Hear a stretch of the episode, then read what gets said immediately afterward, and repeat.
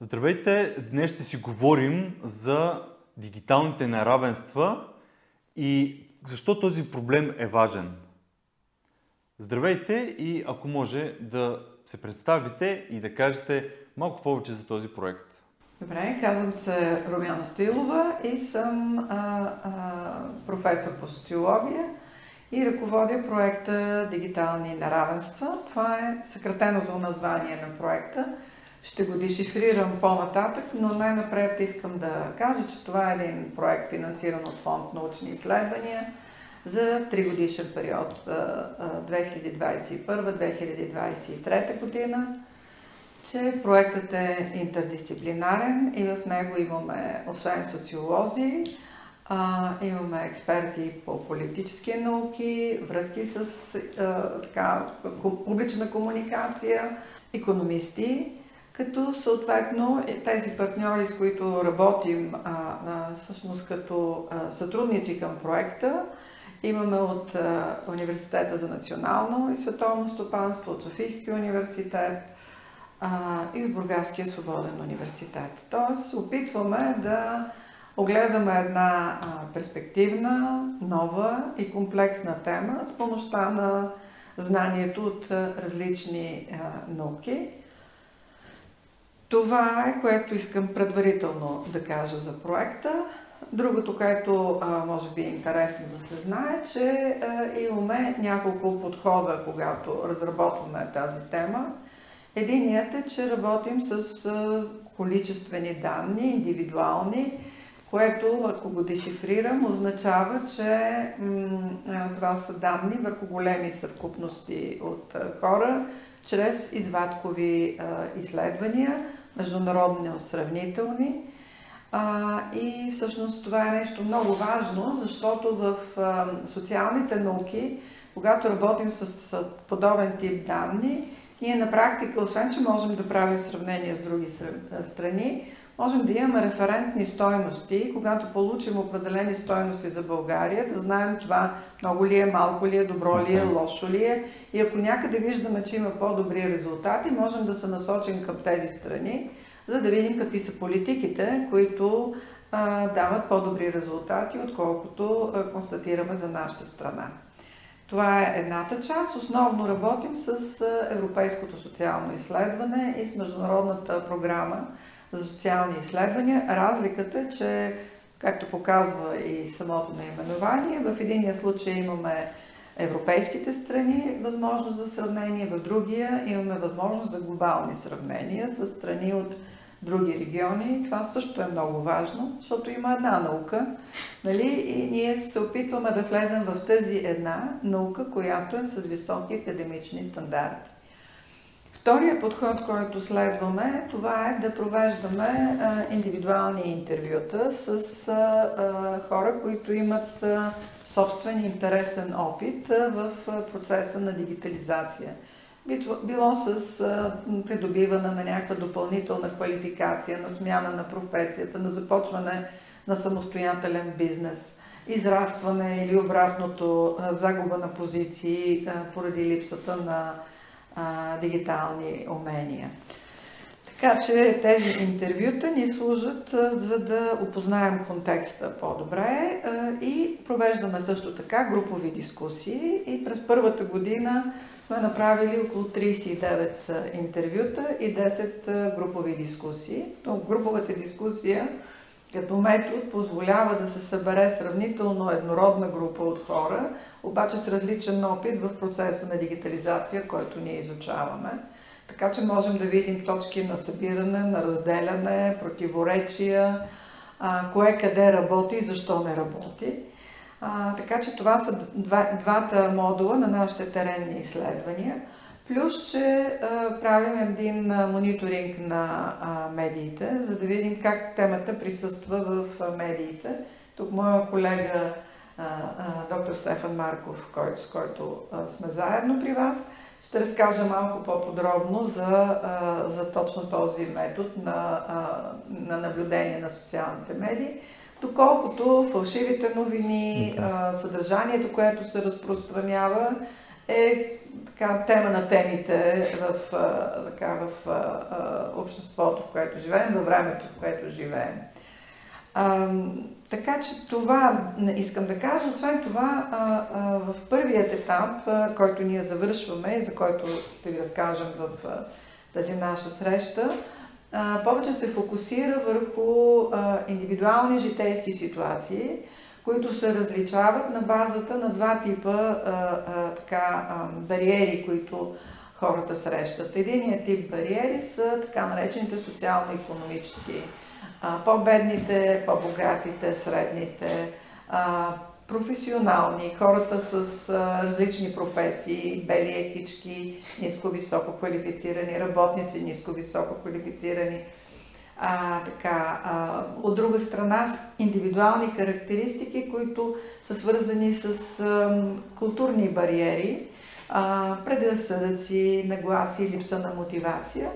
А, нали, тук на първо място е пола, нали, разлики между жените и мъжете, а, етносите, а, доколкото в различни етнически общности така съществуват а, а, различни нагласи спрямо ползването на интернет, онлайн комуникацията, възрастта, която е също важно а, така, измерение или бариера, доколкото така едно широко разпространено твърдение е, че а, дигитализацията е един не толкова а, а, процес, който се различава за мъжете и жените, колкото заради поколението. Или че е един генерационен а, а, така, проблем, създава повече трудности пред по-възрастните хора, като възрастовата граница съвсем не е толкова висока. А ние започваме да изследваме от 55+. Плюс.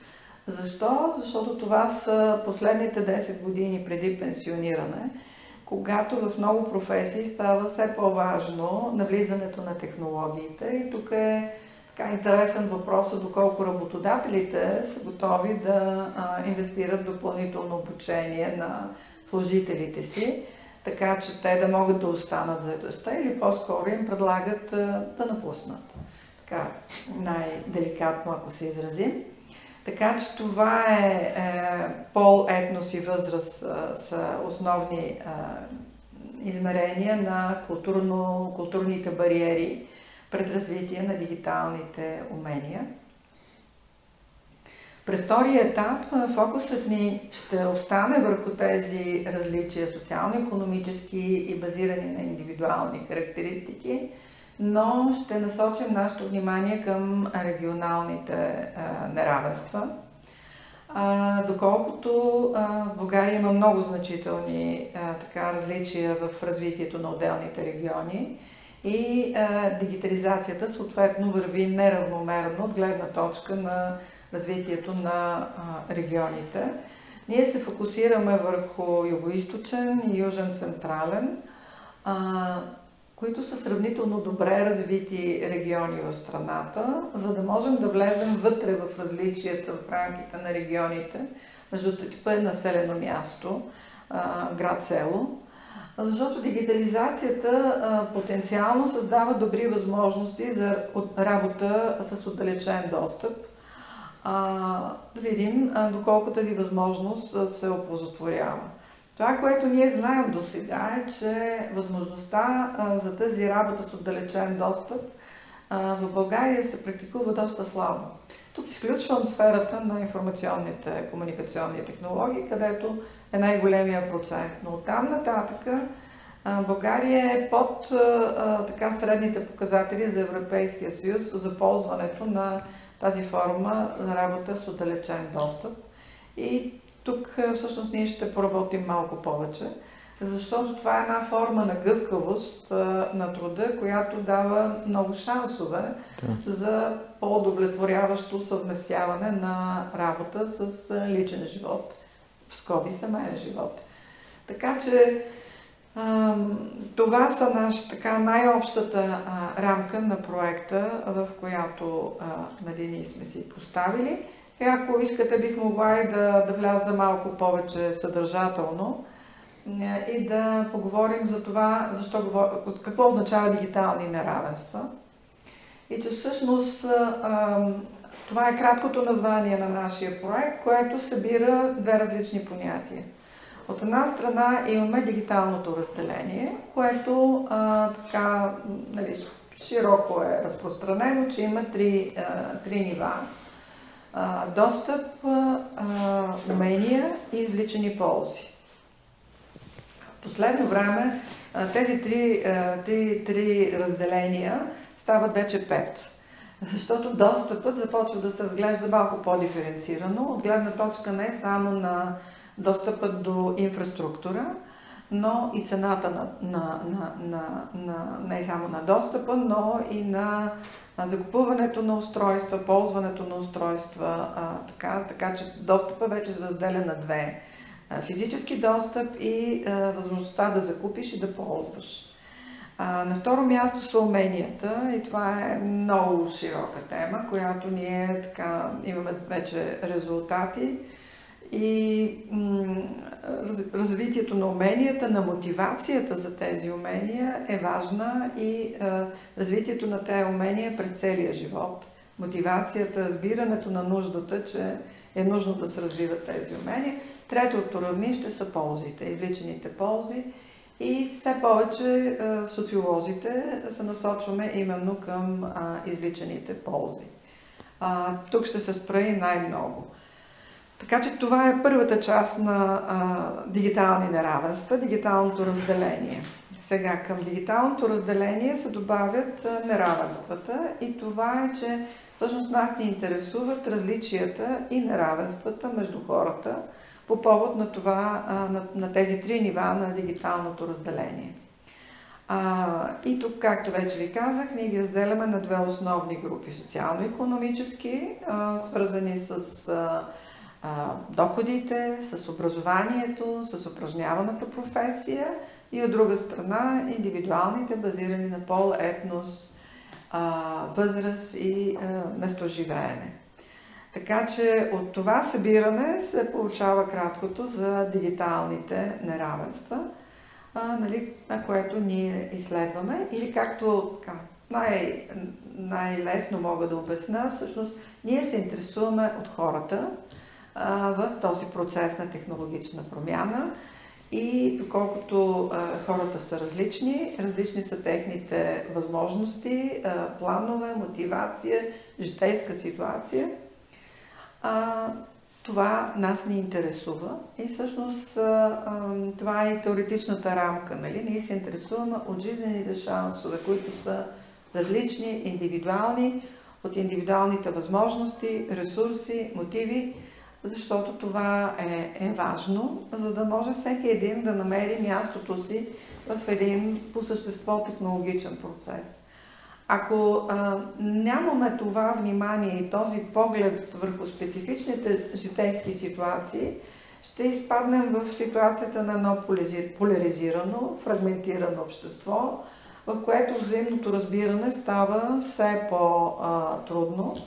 И всъщност той и Стефан вероятно ще говори за това, за, говори се за алгоритмите и как те групират хората рамките на стратификацията, т.е. на цялото общество се говори за една алгоритмична стратификация, как, как всъщност се селектират хората на базата на изразен интерес, било към някакви образователни възможности, работа, или а, е, закупуването на определени стоки. Алгоритмите групират хората на базата на техните интереси и а, а, така се получава едно а, фрагментиране, фрагментиране, фрагментиране, което би могло да бъде опасно, а, доколкото а, може да лимитира възможностите за взимане на общи решения, включително в политиката. Така че Имаме фокус и върху а, влиянието на дигитализацията, върху а, участието в избори.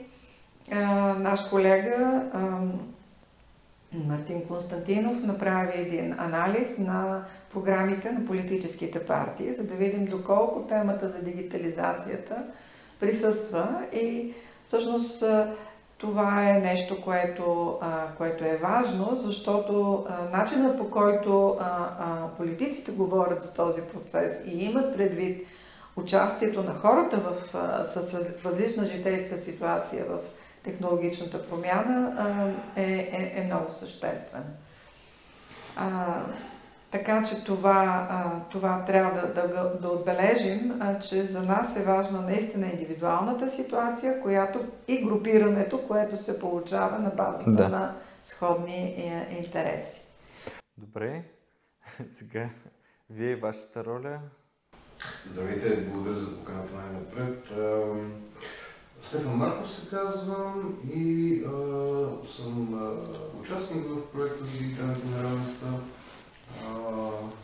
имам две роли към проекта и две афилиации. Двете ми роли са свързани с, от една страна, работата ми по медийния мониторинг, както вече професор Стоилова спомена.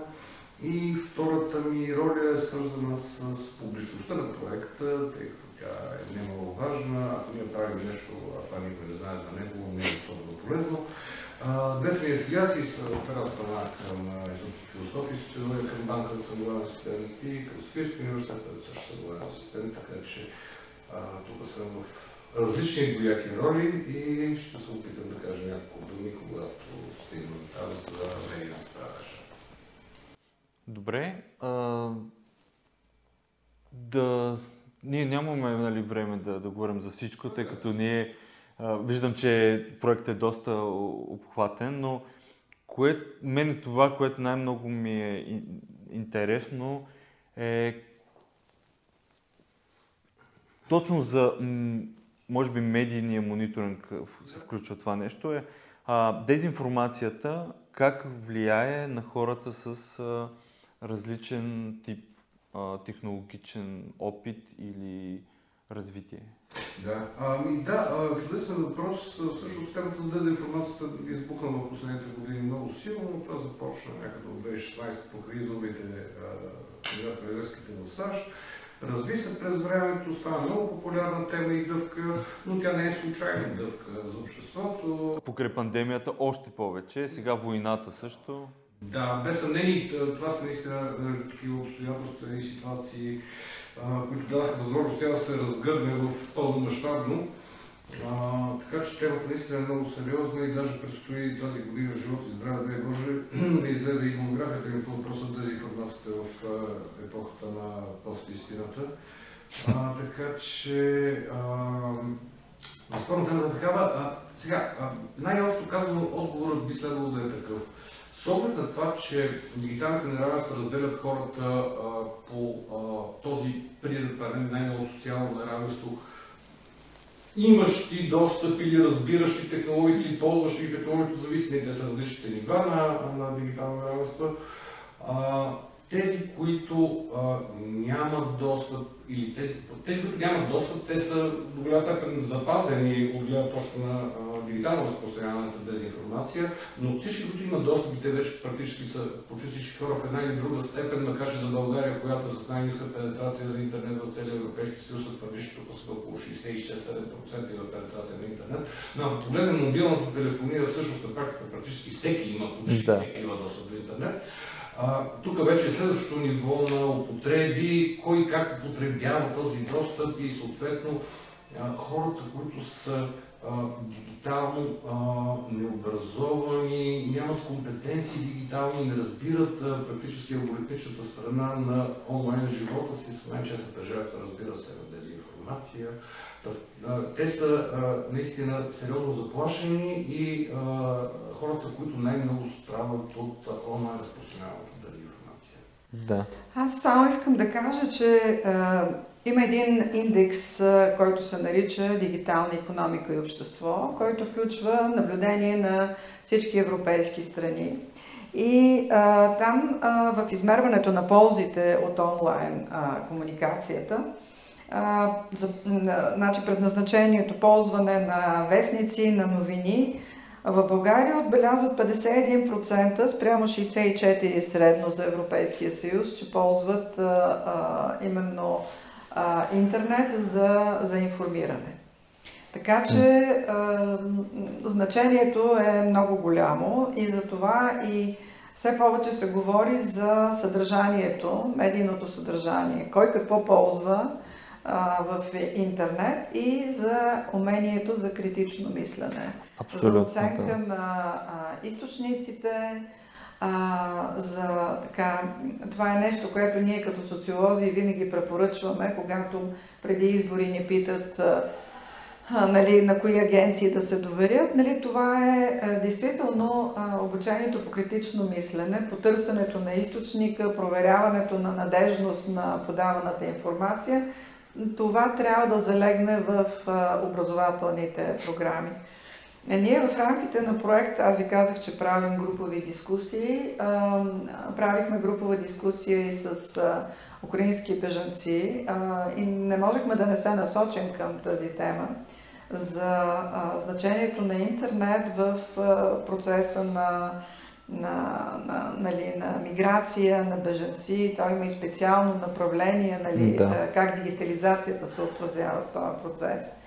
И в тези връзки искам да кажа две неща. Първо, че за наше голямо, така, това не го очаквахме, но го видяхме, електронното управление, което Украина е създала години преди войната, което е на много високо равнище, позволява на бежанците, които са в България и не само, да могат да комуникират с банките, с институциите на своята държава отдалечено и възрастта не е пречка за хора 70 плюс да Добре. банкират, да получават социални помощи, пенсии и така нататък. Така че първо искам да кажа колко е важно електронното управление като елемент на социалната сигурност и второ как е важно и за по-възрастните хора да се да, да развиват тези свои да. умения, а, за да могат наистина да се възползват. Но от гледна точка на медиите, това, което е не толкова добрата новина е, а, сравнихме нагласи към бежанците, украинските бежанци в България, а, непосредствено след а, началото на войната в Украина, а, през март месец и а, през октомври миналата година. Спада в положителните нагласи е драматичен, с около 30 пункта. Това почти не се наблюдава а, при други явления обществени. Толкова драматично негативна тенденция. И тук а, обясненията са две. Едното е през медиите, образа, който се създава да. в медиите а, към а, украинските беженци. И второто нещо е, е политическото говорене. Начинът по който а, а, определени политици дискутират тази тема. Да, ние миналата година също а, направихме, участвахме в два проекта за дезинформация, борбата с дезинформацията и включително и медицинската дезинформация, точно покрай и COVID, защото тези неща продължават а, и се говорят какви ли не неща и се включват точно към войната, как, както тези лаборатории, които гръмнаха много. Най-малко а, информирани са точно хора, които моите наблюдения са хора, които по-слабо работят с, да кажем, дигитални устройства, т.е. много често не се прави разлика между медия и социална медия. И затова аз дори не ги наричам социални медии, аз ги наричам социални мрежи, защото те са точно такъв тип. Да, като термин. Сега и на Запад се използват и двете, но идеята е, че а, информация, която се разпространява в, да кажем, Facebook, което е най-често използвано в България, особено по-възрастното, като кажа по-възрастно, може би 30 плюс 40, нали, не са възрастни хора, но е този тип а, възрастова група, която използва много. Майка ми, общо взето, не прави разлика, която е на... А, точно така. И във Фейсбук, когато влезе, има много хора, които споделят неща и за нея това е еквивалент на нещо, което се е случило наистина. Само искам да, извинявай, само искам да кажа за медийния мониторинг, който направихме ние, а, две неща. А, първо трябва непременно да споделя, че имахме сътрудничество с една технологична фирма, Сенсика, Добре. която е активна в тази сфера нали, на а, така, изследване на, на фалшивите новини и дезинформацията, в смисъл, че в сътрудничество с социолози и други а, така ангажирани с темата. Така че те ни оказаха безвъзмезна подкрепа в достъпа до до, до материали, голям обем от материали.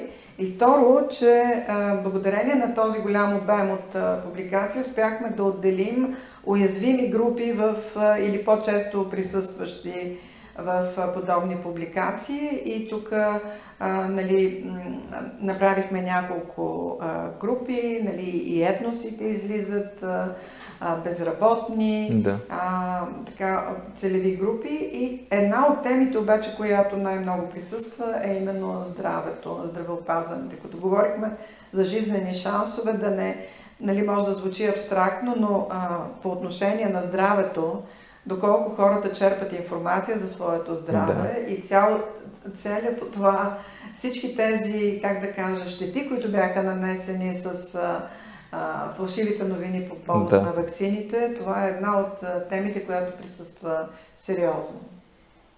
Знаете ли, че списание Българска наука излиза всеки месец онлайн с над 100 страници научна информация на разбираем език за науката в България и света?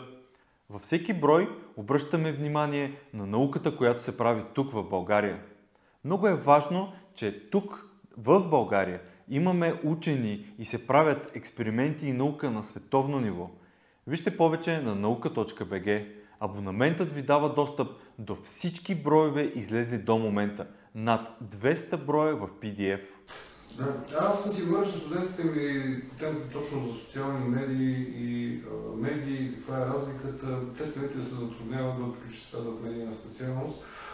То очевидно, нали, медиите са организации, ако не са обществени медии, са организации с търговска цел, с назначени тип селекционна политика, с а, нали, бизнес цели. Да. Социалните мрежи са платформа, в която всички ние участваме както намерим за добре и това, че медиите участват там със свое съдържание, което линкват и което разпространяват, което всъщност вече е единственият път за оцеляване на да, защото да. ако не присъстват там, никой няма да ходи да ги достъпва към днешна дата почти никой вече не ходи на сайтовете на медиите в интернет, всички минават през линкове от социалните мрежи и отиват през линкове. Да. Или през търсене на проблема през търсачките като Google. Да, но и това намалява всъщност непрекъснато се увеличава броя на хората, които именно през да. Facebook и Twitter да. към, към самите сайтове, към самите медии. И медиите са длъжни да жертват част от съдържанието си, да го дават безплатно така е, да. към социалните мрежи, които го, а, те фактически го, хищнически го експлуатират за свои цели, но от друга страна пък медиите не могат да оцеляват без това съдържание, което споделят, но всъщност истината е, че действително в социалните мрежи хората сме авторите на съдържание. Точно така, да. За добре. И това е, води до страхотни заблуди, след, особено след хората, които не са специално компетентни в областта на информационни и комуникационни технологии и които не разбират освен това алгоритмите, защото алгоритмичната грамотност е нещо от изключително важно в времето, в което живеем, става критично важно, особено от появата вече на изкуствения интелект, на ChatGPT и на смяната на пейзажа, която се случва. Точно това, което и а, се каза преди малко за критичното мислене, според мен е основата. Ние ако не знаем а, така да се каже някаква основа, ние няма как да си изградим нашето критично мислене, но ние трябва да послагаме и всичко под един въпросителен, което пък обаче пък разрушава тези а, самите големи институции, т.е. радията, там казват ли истината или не? А, в а, телевизията казват ли истината или не? Политиците казват ли истината или не? И всичко това, когато става под един такъв въпросителен, а, ние започваме тогава да, или да не вярваме на нищо, или да вярваме на всичко. И тук според мен е основата наистина да, да се запознаваме с а, метода на критичното мислене, за да можем добре да отсяваме и лесно да става един вид подсъзнателно, кое може би е по-голямата истина. И... Едно начало трябва да бъде. Но има и по-ясни критерии. Значи, първо трябва да се гледа източника. Кой го казва? В този смисъл аз да кажа, че ние имаме фейсбук страница, на която ние а, а, а, даваме информация за резултати, като винаги посочваме източника на базата на какво тези резултати са а, а, нали, постигнати. Да. Защото това е научния метод. когато върху едни и същи резултати, с едни и същи методи, различни Точно хора така, точно стигат така. до един и същи резултат. Така че това е в посока на реабилитиране на науката и на тая най-кратка и ясна дефиниция за наука, а тя се състои именно в тази повторимост на резултата да. на базата на определен научен а, Да, метод. верификацията на... Верификацията и надежност Да. и достъпност на, на, на, на информацията. Така че това е много важно. Второто нещо, което ми се струва, че също винаги го препоръчваме, да се разграничават мнения от факти. А, нали, а, свобода на мненията, разбира се, но фактите са свещени. А фактите могат да бъдат а, а, намерени, доказани и проверени. Така че Да. това разграничение между медии и между мнение и факти би трябвало да, да бъде а, така култивирано и възпитавано, упражнявано, като наистина една възможност да стигнем до взаимно разбиране и съгласие, защото в противен случай мненията могат да се разбягат в най-различни страни. Да, аз съм си говорил с учителка по български язик и тя дори ми споделя как ученици от 10, 11, 12 клас трудно а, правят, така да се каже, а, такъв анализ, който да, да разграничат мнение и, и факт. Което е точно то, тук, може би, се корени един от проблемите за вярата в а, фалшивите новини, защото не се знае кое точно е мнение на някой и кое точно е доказания факт чрез а, научния метод. Което, което е липсата, може би, до някъде в образованието. За, за мен научният метод е едно от... Както ние трябва да знаем а, азбуката или знае, да знаем да смятаме и умножаваме, така трябва да знаем какво е научният метод, защото съвременният свят без научен метод ние нямаме критично мислене и нямаме а, инструмента, който да, как така, да се ориентираме в света на всички тези, това море от, от информация. Защото вие споменахте за вашата фейсбук страница, но за съжаление а, и алгоритъма е направен така, че ако не е а, бързо хващащ вниманието, не е а, лесно смемилаем от хората и веднага да бъде а, интерактван чрез лайкове, споделяне и друг тип engagement, той няма да получи Да. това. Скандално трябва да е съдържанието. Освен Да, това да. спорно да разделя обществото, Точно да така. го поляризира Да. и а, по възможност а, да буди силни емоции. Естествено, с научен проект това няма как точно така да се случи, защото ние нито публикуваме поляризиращи мнения, нито публикуваме а, пикантни факти, които някой много да се възбуди от тях и да желая, нито нещо, което да предизвиква много силни, горещи човешки емоции, така че алгоритмът действително не предпочита такова съдържание и в това е голямата укоримост на платформи като Мета и на Фейсбук в частност, за това, че те системно, чрез алгоритмите си поощряват Фалшивите новини, Не да. само поляризиращото Да, съдържание, също което така, е да. от фалшивите Да. новини, защото разделя обществото Така е, да. една ос по средата на връждуващи лагери и всъщност ситуацията в Америка към днешната дата, която вече и в България се наблюдава постепенно, е, че хората, когато отидат на избори, те не гласуват за кандидата си, те гласуват срещу другия кандидат. Да, Всъщност, да. не вътрешно груповата идентичност ги крепи като група и като усещане за част от групово принадлежност, а омразата към външната група. Да. Това е А тя се създава точно по този начин. Именно чрез поляризираща информация, посредством алгоритмичните подходи, които Мета и други платформи използват. И това е много болезнена тема, защото то е трудно да се докаже. Всеки Да. може да го наблюдава, но трудно от отделните частни лица, които участват в онлайн живота, това е трудно да се проследи, те не го разбират. И фактически именно затова алгоритмичната грамотност към, грамотност към днешна дата е от такова значение хората да разбират как ги водят алгоритмите и с онлайн пространството и Да. каква част от спектъра им показват и как тази част всъщност е предварително отговаряща, тя е зададена да отговаря на тяхните предварителни нагласи и очаквания и да препотвърждава тяхното мнение и да не им дава нищо извън него. И по този начин естествено се създават радикализирани лагери, воюващи помежду си и а, обществената тъкан все повече се разпада, както в държавите Америка, така и при нас за нещастие. И голяма роля в това играят социалните мрежи. Така е, да. Но и избора, който всеки един от нас прави. Да, така, че, да, да. Аз, моята гледна точка е за избора, за възможностите и за информирания избор.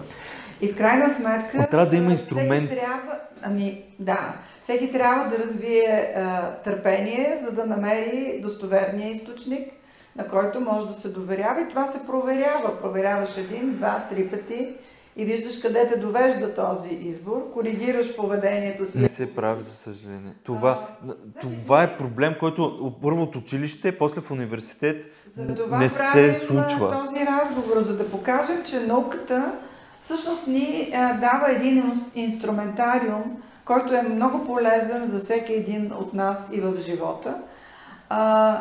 Дава му метода да проверява, да търси, да, да бъде любопитен да, да, да, да проучва нещата. Всяко една тема заслужава наистина този, този, не знам защо в момента ми идват термините на английски. И на мен, така, така няма проблем. го има този а, предизвикателство, а, да. проучвам, а, Учениците започват да пишат от а, съвсем ранна възраст, да правят проекти, собствено проучване. Така че това да остане не някъде, което го правят едни хора с бели престилки, микроскопи и нали, така както си представяме науката, този образ, а науката е наистина а, а, а, освояване на един научен метод, който се базира на факти, на поставяне на въпроси и така и, а, и ние действаме. Ние си поставяме въпроси. Например, ако а, кажем, че развитието на дигиталните умения е важно, започваме да питаме а, дали а, хората биха а, се включили в допълнително обучение. Защото сега вече има всякакви възможности за онлайн обучение. Да. Ние попаднахме и имаме интервюта с, например, един млад човек, завършил японистика, който така, в рамките на година и половина с онлайн курсове, свободни, се преквалифицира в програмист. Така че всичко идва от любопитството, да. от желанието, от изборите, които правим. Обаче, когато анализираме данните, дали хората участват такива онлайн, дали изобщо искат да се обучават, при какви условия, какво виждаме? Виждаме, че 80% в България казват, че биха допълнително участвали в обучение, само ако той им носи заплащане. Например, в Исландия този процент е 30. Нали, вижте каква голяма разлика. Тоест, очакването ще уча, ако това ми носи доход. Да, обаче това обучение може да бъде в най-различни области. Да, то може да е и градинарство и да си направиш двора много красив да кажем, което да ти носи допълнително щастие. А, аз всичко, което правя около БГ наука, абсолютно същото съм си го научил сам в онлайн курсове, а, тъй като за мен това е първо най-лесният начин. Второ, знайки а, някакво ниво на английски, ти вече отиваш на, а, как така, в интернет има уникално добри курсове, някои да кажем, не толкова ефтини, някои пък безплатни а, или доста ефтини, има и промоции. Тоест, ти отиваш на един пазар, който е около 1 милиард човека говорят английски онлайн и почти всички курсове се правят на английски и човек ако иска и има желание, може да се квалифицира или пък да, да разшири полето си. В България кое е, а, да кажем, има ли или правили сте такъв тип а, изследване или да засяга какъв тип курсове, на каква насоченост или как, да кажем повече са за IT, програмисти искат да станат или пък гледат за израстване като хора? За сега това, което... защото ние имаме в момента няколко типа такива количествени данни, които са на по-голям брой хора. Единият е за мотивацията, за плащането, споменах, че е водеща. Да. А, другото, което знаем е как в различни страни а, а, с различна степен на дигитализация се отразява на различни социални групи. Това сме правили също такъв анализ. И виждаме, че ам, а при по-високо ниво на дигитализация за една страна започват да, да имат а, а, така, а, по-голямо участие и а, тези нискоквалифицираните служители. Нали? Защото ясно е, че а, на първо място по-високо квалифицираните повече ще да. ползват такива курсове. Тук няма нищо интересно. Принципа на Матей, който, на който имаш му се даде. Така, обаче нас не интересува другото, а, как тези, които са по, с по-малки възможности се възползват и се оказва действително в страните с по-високо ниво на дигитализация. Ето тези бели, ниско квалифицирани бели екички започват да имат повече полза, включително от високо квалифицираните. Защо? Защото дигитализацията и роботизацията може най-напред да, да, да, да направи ненужни техните работни места и това е един допълнителен стимул те да, да се включат в такова допълнително обучение. Но в момента в България най-много са а, хората, които се преквалифицират а, а, за IT сферата. Да. Това е ясно защо. Заплащане, кариера, а, възможности да. за а, отдалечен достъп, работа и така нататък. Добре, ако може с, по някои изречение кратко, като за финал, да, и къде може да хората, които имат интерес да разберат повече за проекта? Да, ами а, за финал, може би е добре да се каже, че извън това, което ние правим а, на научния фронт е а, изключително важно, по принцип всеки един човек, а, който ползва интернет, да се замисли за това как го ползва, какви ползи може да извлече от него, дали наистина ресурсите, които се съдържат, са оползотворени, на какво вярва, дали не е добре да преосмисли вярванията си и фактически какво действително му предлага тази среда и най-вече какво ще му предлага от тук нататък с поява на изкуствения интелект, на на възможностите, които тази а, изключително нова технология носи със себе си за бъдещето. А иначе извън това, ние можем да бъдем намерени от една страна в Фейсбук, в страницата ни. Тя е най-ясно като Digital Divide BG е да. хендала накрая, а пък от друга страна към сайта на по философия и социология имаме малка страница, където проектът е представен, екипът е представен, целите на проекта и постепенно ще качва и допълнителна информация, която да представя резултатите да. ни от действията ми, тъй, защото случай, че някой иска да научи повече, със сигурност там може да намери информация или пък най-малко контактни данни към Франско и към мен, за да може да свържа с нас и евентуално да установим комуникацията за по-нататък. Да, аз ще сложа линк а, в описанието. Това, което аз искам да кажа е, че дигитализацията е един процес, който дава много възможности и крие рискове. Така че трябва да имаме отворено съзнание и за двете, и за възможностите. И тук, така както все по-осъзнато ползваме, храним се, е, избираме книги, филми, приятели, по същия начин трябва да, да, да, да, да внимаваме как избираме това, което ползваме в интернет всички възможни рискове нали, от онлайн присъствието, от съдържанието. Това е едната страна. Другото нещо, което искам да кажа е, че този процес няма да спре, той ще се ускорява и дигиталната грамотност става а, част от. А, ако преди 30 години ни се струваше, че един чущ език е достатъчен, виждаме вече, че това не е така Същото е с дигиталните умения. Тоест ние трябва непрекъснато да ги развиваме да. и от тук това вече не е избор. Това е, как да кажа, това е една необходимост, за да можем да, да общуваме и да присъстваме в този свят на каквато и възраст да сме, с каквато и професия да сме.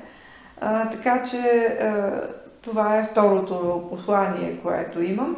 И може би накрая така е хубаво да, да, да кажа, че социологията е красива наука и си заслужава да бъде изучавана. И преди всичко това е наука, която разчита на, на, на, на методи и на факти. а, за да може а, хората да живеят заедно в едно общество. Нали, основната така а, основният а, въпрос е какво събира хората и прави възможен техният а, живот в едно проспериращо съвременно общество. Благодаря и ще ви сложа линк в описанието да разберете повече за самия проект. Знаете ли, че тази година Европейската нощ на учените ще се случи на 29 и на 30 септември? По време на Европейската нощ на учените ще може да видите много демонстрации, лекции, презентации. Част от този проект сме събрали много броеве безплатни от българска наука, специализирани, продадени теми, свързани с науката в България и с самата наука. Може да видите и много видеа, предварително направени и записани. Видеа свързани с науката в България. Също така и презентации и лекции, свързани с подобряването и в помощ на образованието в България. Вижте повече за самата Европейска нощ на учените и за програмата, както и предварителните събития на night.nauka.bg. Линк в описанието.